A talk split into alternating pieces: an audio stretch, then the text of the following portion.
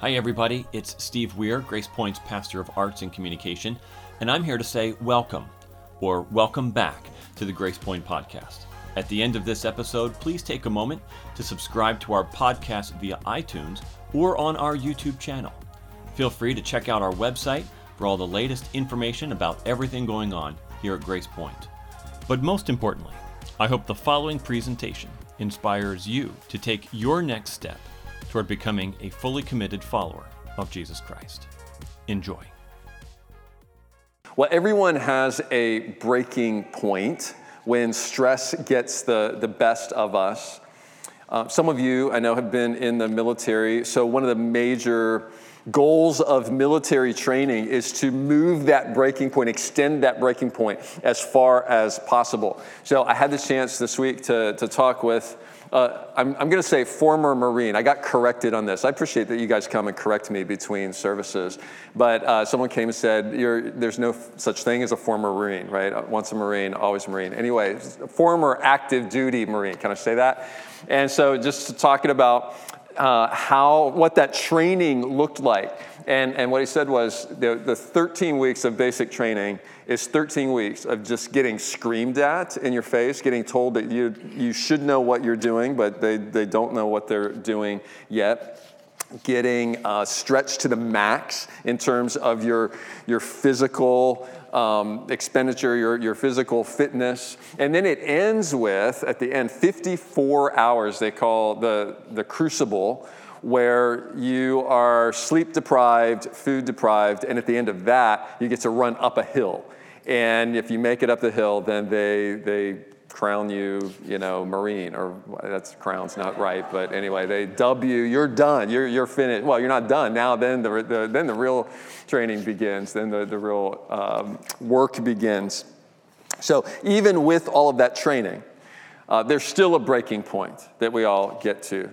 And for some, that, that breaking point looks like a meltdown, it looks like an explosion. For others, it looks like an escape.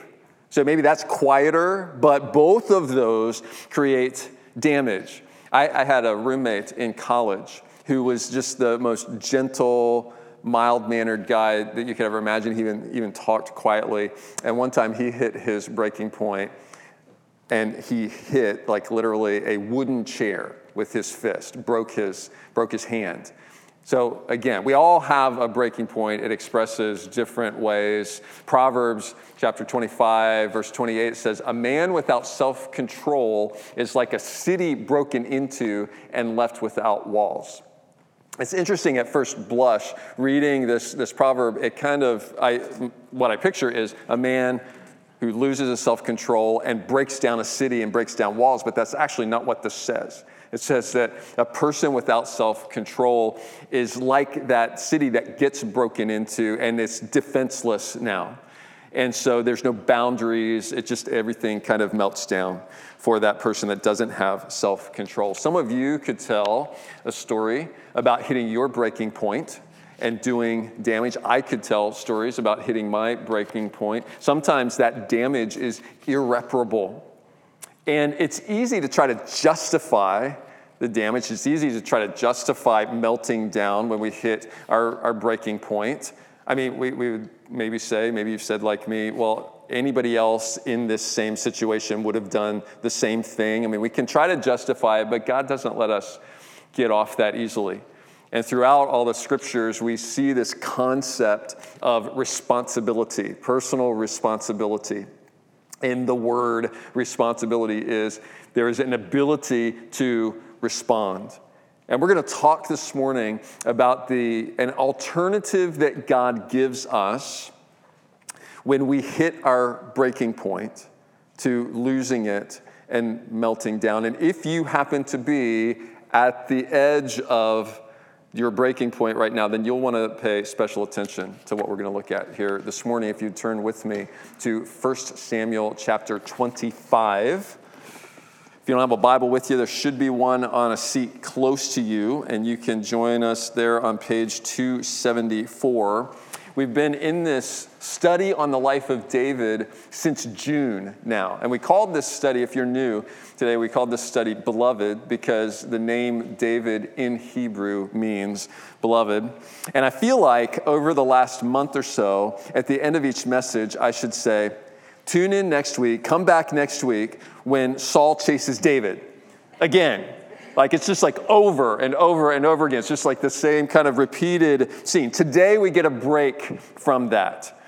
But David's going to have a, a, new tension to deal with. All right, verse 1. I'm going to move fast because I went, I went a little long first service. I'm going to try not to do that here. Now, Samuel died, and all Israel assembled and mourned for him, and they buried him in his house at Ramah. So, Samuel, last judge of Israel, a prophet, well respected prophet. It says, All Israel assembled. I have to wonder if Saul, King Saul, was included in all.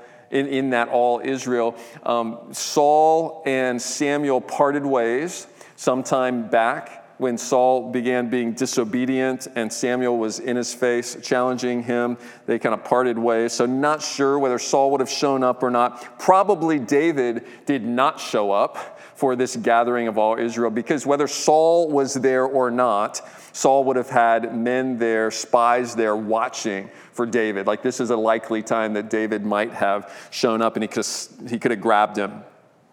So David probably not there, but certainly grieved because he had looked to Samuel as a trusted spiritual mentor. So now David doesn't have Samuel to go to anymore. David's parents he has taken to Moab for safekeeping, to, to protect from Saul. David is separated from his wife, Michal. And he's surrounded by an army of men who don't share his same commitment to not getting rid of Saul. So David probably at this point is feeling very alone in the world. Let's read on. Uh, then David rose and went down to the wilderness of Paran. Paran is very far south of, of Israel. And David's probably thinking, I need to get as far away from Saul as I can. Verse 2 There was a man in Maon whose business was in Carmel. The man was very rich. He had 3,000 sheep and a 1,000 goats. He was shearing his sheep in Carmel. Now, the name of the man was Nabal, and the name of his wife was Abigail. The woman was discerning and beautiful but the man was harsh and badly behaved. He was a Calebite. So, two new characters, two descriptors for each of these characters. Nabal, uh, Abigail first, was discerning and beautiful in verse 3. Nabal was harsh and badly behaved. And any Hebrew reader of this story would have immediately recognized the word Nabal. They would have known the meaning of that word, which is fool.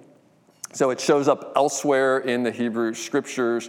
Probably not a name that parents would have given to their child. It's like if we would name our child stupid or something like that.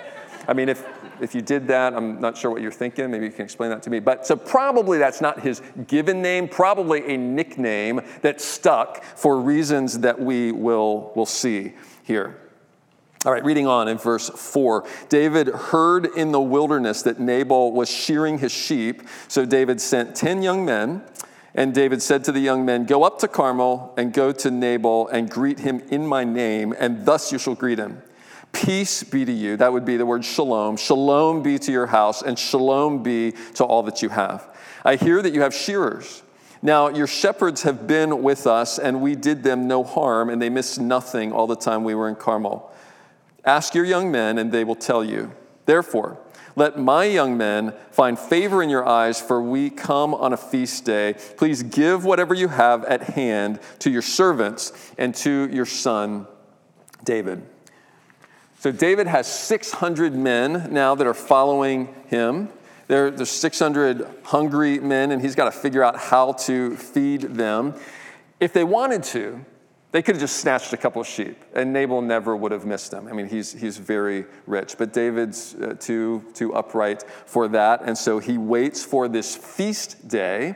And whenever shepherds would shear their sheep, they would just make it a big party, have a lot of food. And so David knows all about that. He knows all about sheep.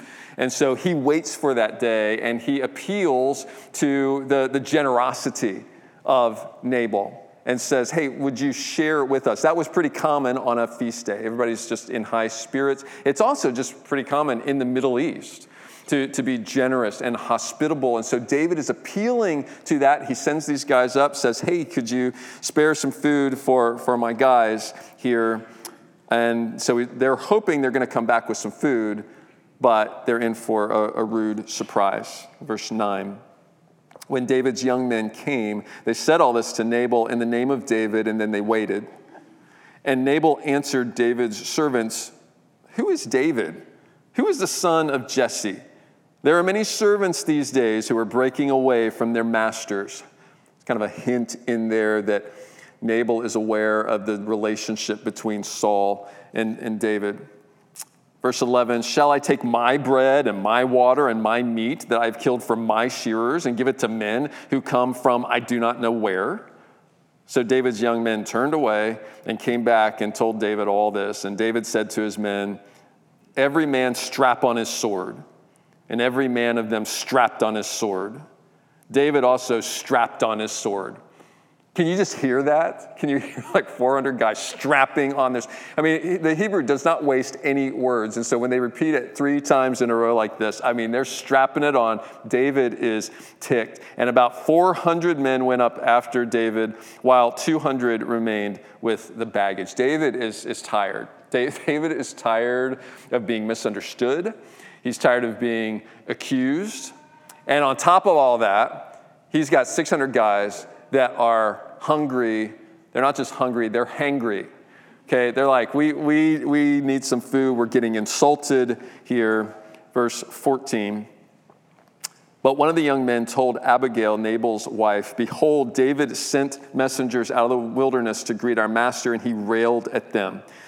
Yet the men were very good to us, and we suffered no harm, and we did not miss anything when we were in the fields as long as we went with them. They were a wall to us, both by night and by day, all the while we were with them keeping the sheep. Now, therefore, know this and consider what you should do, for harm is determined against our master and against all his house, and he is such a worthless man that one cannot speak to him. Then Abigail made haste and took 200 loaves, two skins of wine, five sheep already prepared. What do you suppose they were prepared for? Nabal's feast that he was getting ready to give, and five seahs of parched grain, and a hundred clusters of raisins, 200 cakes of figs. This is, this is a lot of food. Laid them on donkeys. And she said to her young men, Go on before me. Behold, I come after you. But she did not tell her husband Nabal. And as she rode on the donkey and came down under cover of the mountain, behold, David and his men came down toward her, and she met them. Now, David had said, Surely in vain have I guarded. Now, now we get an insight into exactly what David is thinking. David said, Surely in vain have I guarded all that this fellow has in the wilderness, so that nothing was missed of all that belonged to him. And he has returned me evil for good. God do so to the enemies of David. That, that's an oath. That is like, it's a curse, really. And more also, if by morning I leave so much as one male of all who belong to him.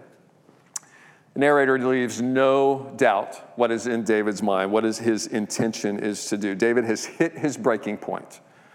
And I mean, it kind of it, it, makes sense. I mean, here's this rude man that he has done a favor to by guarding their, their shepherds and their sheep. And in verse 21, he says, He has returned me evil for good. Where did we just hear that recently? If you were here last week, Saul said it. Saul, in responding to David, when David spared his life, he said, David, you returned good for, for my evil, but I have done evil to you, even in response to your good. We saw how David responded last week. David returned good for evil. Apparently, his goodwill has run out. everyone has their breaking point. And it's easy to justify.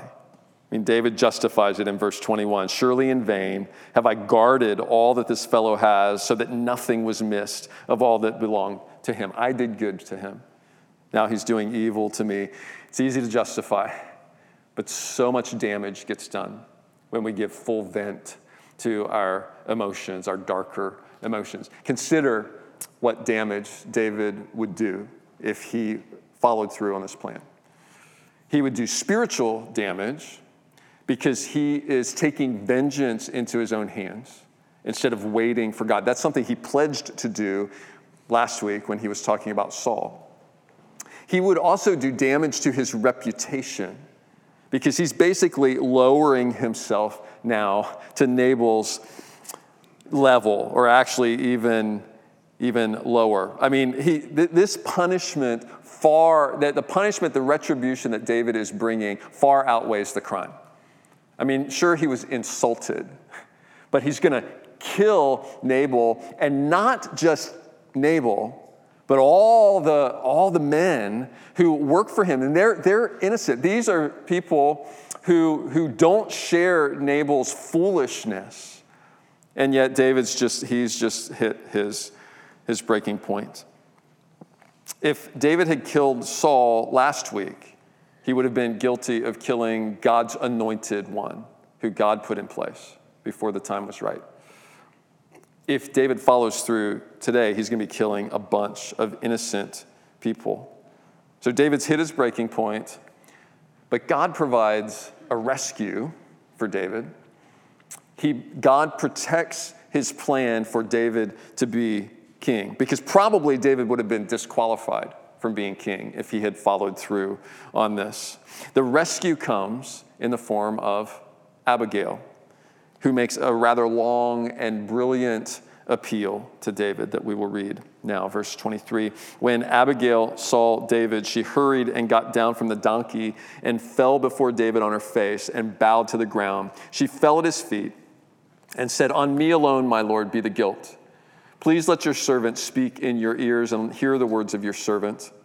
Let not my Lord regard this worthless fellow Nabal, for as his name is, so is he. Nabal is his name, and folly is with him. But I, your servant, did not see the young men of my Lord whom you sent. Now then, my Lord, as Yahweh lives, and as your soul lives, because Yahweh has restrained you from blood guilt and from saving with your own hand. Now then, let your enemies and those who seek to do evil to my Lord be as Nabal. And now let this present that your servant has brought to my Lord be given to the young men who follow my Lord. Please forgive the trespass of your servant, for Yahweh will certainly make my Lord a sure house, because my Lord is fighting the battles of the Lord of Yahweh, and evil shall not be found in you so long as you live. If men rise up to pursue you and to seek your life, the life of my Lord shall be bound in the bundle of the living in the care of Yahweh your God. And the lives of your enemies he shall sling out as from the hollow of a sling. And when Yahweh has done to my Lord according to all the good that he has spoken concerning you and has appointed you prince over Israel, my Lord shall have no cause of grief or pangs of conscience for having shed blood without cause for my Lord, working salvation himself. And when Yahweh has dealt well with my Lord, then remember your servant. Really powerful, brilliant appeal. We'll, we'll go through that and look a little bit more in detail in just a moment it has its intended effect. Verse 32. And David said to Abigail, Blessed be Yahweh, the God of Israel, who sent you this day to meet me. Blessed be your discretion, and blessed be you who have kept me this day from blood guilt and from working salvation with my own hand. For as surely as Yahweh, the God of Israel, lives, who has restrained me from hurting you. Unless you had hurried and come to meet me, truly by morning there had not been left to Nabal so much as one male. Then David received from her hand what she had brought him, and he said to her, Go up in peace to your house. See, I have obeyed your voice, and I have granted your petition. Here's what we see in this scene God provides a rescue from ourselves if we will listen. We've seen David rescued over and over and over again from Saul, Today, David needs to be rescued from himself, from his, his darker emotions. And that rescue comes in the form of a beautiful woman. Beauty stopped the beast. We could spend weeks studying Abigail's strategy here. And some of you ladies did that last summer. You studied through the summer on, on Abigail. So we don't have time to do that right now, but I just want to call out a few highlights here. First of all, Abigail is a can do kind of woman. I mean, she was not a wallflower in any sense. In verse 18, says Abigail made haste. I mean, she jumped on as soon as she heard what was going on. She's like gathering the food. She's, she's got a plan. She's moving forward. And then when she meets David, she approaches him very humbly. In verse 24, she fell at his feet and she said, On me alone, my Lord, be the guilt. She, she's just submissive, she's humble. This is always a good idea. If, if you're dealing with somebody who is at their breaking point, always don't go in with guns blazing. You're just going to escalate. You're just going to make it worse. You're going to pour fuel on the fire. Go in humbly, quietly, submissively, like Abigail did. She provides perspective. So in verse 25, she says, Let my, not my Lord regard this worthless fellow Nabal, for as his name is, so is he. Nabal is his name, and folly is with him. Now, when we first read this, this sounds very disrespectful. So it sounds like you know, okay, Abigail looks like this really wise woman. Why would she be saying something really disparaging about her husband, besides the fact that it's true? But it's just not a very nice thing to say. Actually, probably by her saying this, she probably saved him because she's giving David a perspective to say, David, think about what you're doing. There's, there's no honor in killing a fool. Okay, if you're going up against kind of an equal or somebody who's, who's noble or something and there's some real reason for retribution, but this, this guy's just a, he's just a fool. And you, you don't want to lower yourself to his level. She, she reminds David of his commitment to not take revenge. So in verse 26, she says, As Yahweh lives and as your soul lives, because Yahweh has restrained you from blood guilt and from saving with your own hand. That's something that David had committed to last week. She's reminding him of his commitment. And she brings food. Verse 27. She says, Now let this present that your servant has brought to my Lord be given to the young men who follow my Lord. I mean, we've heard it said, way to a man's heart is through his stomach. Sounds shallow. It's just kind of true. So she's, she's smart. I mean, she, she meets the physical need. She reminds David of the Lord's protection over his life. Verse 29 If men rise up to pursue you and to seek your life, this is beautiful language. The life of my Lord shall be bound in the bundle of the living in the care of Yahweh your God. Beautiful picture there. And then she has another metaphor picture here that David is going to relate to. In the lives of your enemies, he shall sling out as from the hollow of a sling. She is so smart using these word pictures to win David over, to calm him down, bring him back from his breaking point. And then she reminds him of a brighter future if he'll make a good choice today. Verse 30 when Yahweh has done to my Lord according to all the good that he has spoken concerning you. When, he, when Yahweh keeps his promise and has appointed you prince over Israel, my Lord shall have no cause of grief or pangs of conscience for having shed blood without cause or for my Lord working salvation himself. Don't you have to wonder how could a woman this smart, this beautiful, end up with a man like this? Two words arranged marriage. Right? I mean, seriously, this was the day. This is not a day when people are like going out and meeting the love of their life and, oh, you're so wonderful. I mean, this is like, this is the day of arranged marriages. And probably Abigail's parents thought they were doing her a favor by marrying her off to someone who was really well to do, either not realizing or ignoring the fact that his character was, was really a mess. Most significantly about Abigail, and I left this one till last, she sacrifices herself on behalf of others. In verse 24, she fell at David's feet. She said, On me alone, my Lord, be the guilt. She's, she's trying to take the guilt of Nabal onto herself. Verse 28, please forgive the trespass of your servant. She hasn't done anything. She hasn't done anything wrong, but she's stepping in the way to, to take the blame. What do you do? Question What do you do when a raging bull is charging at you? A bull that's reached the breaking point, out of control. Well, if you're, the answer, if you're Abigail, is you step in the way, you step in the path. I mean, she didn't have to, because David made it clear he was planning to kill who? The men. He was planning to kill all of the men. And so she could have, this might have been her way out of this miserable marriage. She could have just waited, sat back, hey, let him come in, clean these guys out, and then I'm, I'm free. But she stepped in, not just for these other men, but also for her, her husband. She's willing to sacrifice her convenience, maybe even her, her safety, for the benefit of others. And to David's credit, he listened to this woman that he doesn't even know. He could have been bullheaded and he could have kept charging forward, which is not uncommon when we hit our breaking point but instead he listened to her. God provides a rescue from ourselves if we will listen. I'm sure it didn't hurt that as David is listening to Abigail, he caught a whiff of lamb kebab.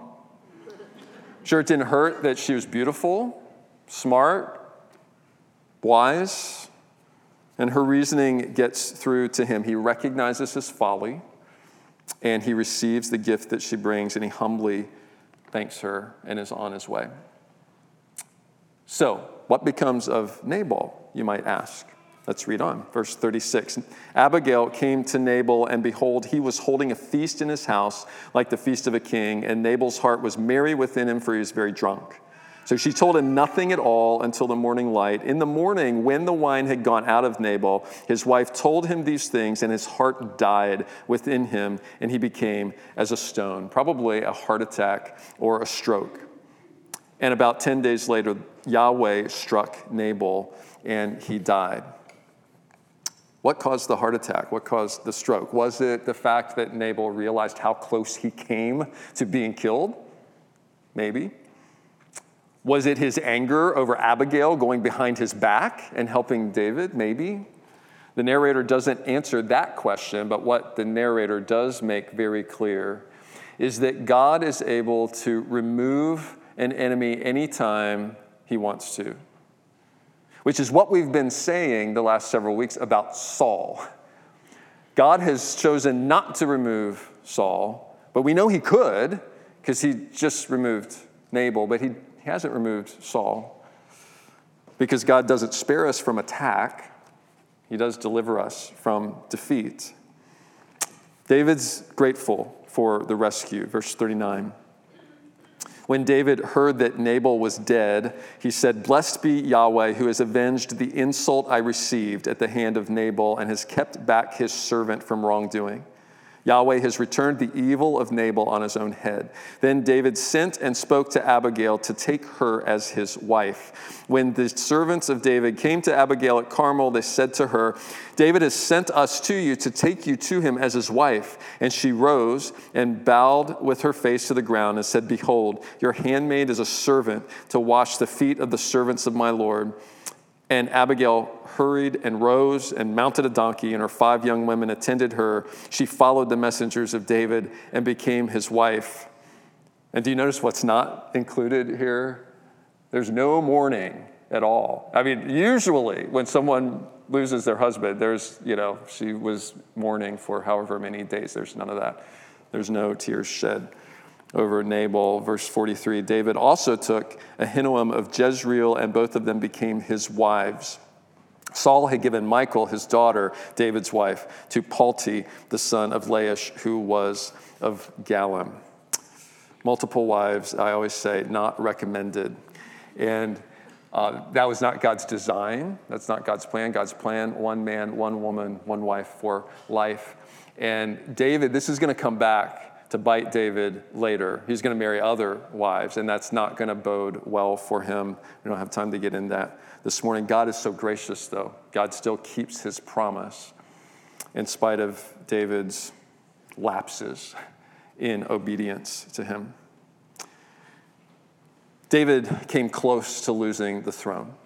He probably would have been disqualified if he had followed through on his plan and uh, when he hit his breaking point. But God provided a rescuer, He provided an intercessor in the person of Abigail, who was willing to put herself on the line to save others from, from death. And in this way, Abigail foreshadows another one who will come, who will be an intervener and intercessor, who will give up his own comfort and his safety to intervene on behalf of others. 1 Timothy 2 says, There is one mediator between God and men, the man Christ Jesus, who gave himself as a ransom for all. You and I, we are all under the threat of death, the punishment that God rightly puts out toward, towards us because of our sin. I know that sin is not a popular word today in, in our culture, but I mean, if we're honest with ourselves, we don't even live up to our own standards, our own expectation for ourselves, let alone the expectations of a holy and righteous God. We sang about him earlier. His standard is perfection, and we all fall short of that. And we need someone to stand in the way, as it were, of a, of a charging bull of judgment that is coming towards us. And Jesus steps into that space. He's the ultimate mediator who places himself in harm's way as our substitute. See, Jesus intercedes for us for past times that we have hit our breaking point and lost it. He also intercedes for us in the present when we are in danger of losing it. He, he intercedes. He says you, you don't have to go there. He, he calls us, Scripture calls us to, to respond to anger in Ephesians 4 be angry and do not sin. The, the anger, the emotion itself is not the sin, it's what we do with it. So we're called to be angry, and in our anger, do not sin. Do not let the sun go down on your anger. Give no opportunity to the devil. Anytime God gives us a command, he gives us the power to obey that command. We can't obey it on our own, we, we can't do it in our own strength. We, we need help with that. And so Colossians 3 tells us to put to death not just anger, but, but any kind of emotion that stands to take, take us over. Put, put to death whatever is earthly in you sexual immorality, impurity, passion, evil desire, and covetousness, which is idolatry. Here's the good news for, for you and me today we are not slaves. We don't have to be slaves to our emotions. We don't, we don't have to get carried away. When we hit, when we come to our breaking point, we don't have to lose it. Because Jesus intervened for us and says, I will forgive you for the times that you do lose it, but also here to give you strength so that you can choose to not lose it. Jesus offers us that alternative through his words of, of wisdom that sometimes are delivered through an Abigail. Do you have an Abigail in, in your life? Do you have somebody who is willing, when they see you coming to the breaking point, they're willing to step in the way and to speak words of wisdom to, to try to bring you down off the ledge? If you have an Abigail in your life, you should listen to them like David did. If you don't have an Abigail, you have God's written word that's calling us to obedience, giving us the strength to know how to obey. Emotions, emotions make great servants, terrible masters. Emotions are great lights on the dashboard of our car to tell us when we're in trouble. Emotions are terrible drivers. They need to be out of the driver's seat, and God needs to be there. So the next time you're reaching your breaking point, the next time you're like that bull running out of control, remember God provides a rescue from ourselves if we will listen. As we're closing here this morning, I want to I want to do something. I want to give us just a moment here to, to meditate together. We're going to just kind of model together what it means to meditate on Scripture. So I want to give us just a moment to just be still, to close our eyes, and I want you to picture in your mind um, the, the moment that you are likely to lose it, the, the, the, moment when you're getting to your breaking point, maybe you're dealing with that right now in your life. Maybe you're so stressed, you're, you're close to that breaking point. Maybe it's something that you're not dealing with at the moment, but you know where your triggers are. I want you to picture that moment, and then I want you to meditate for, for a moment on the things that we've talked about here this morning. And I want you to picture a different outcome to that situation than what usually happens for you. A different outcome that is based on God's call to you, based on the strength and the energy that God offers to you. So we're going to just take a moment just to be still, then I'll close us in prayer. But I want you to picture that and meditate on that in your minds.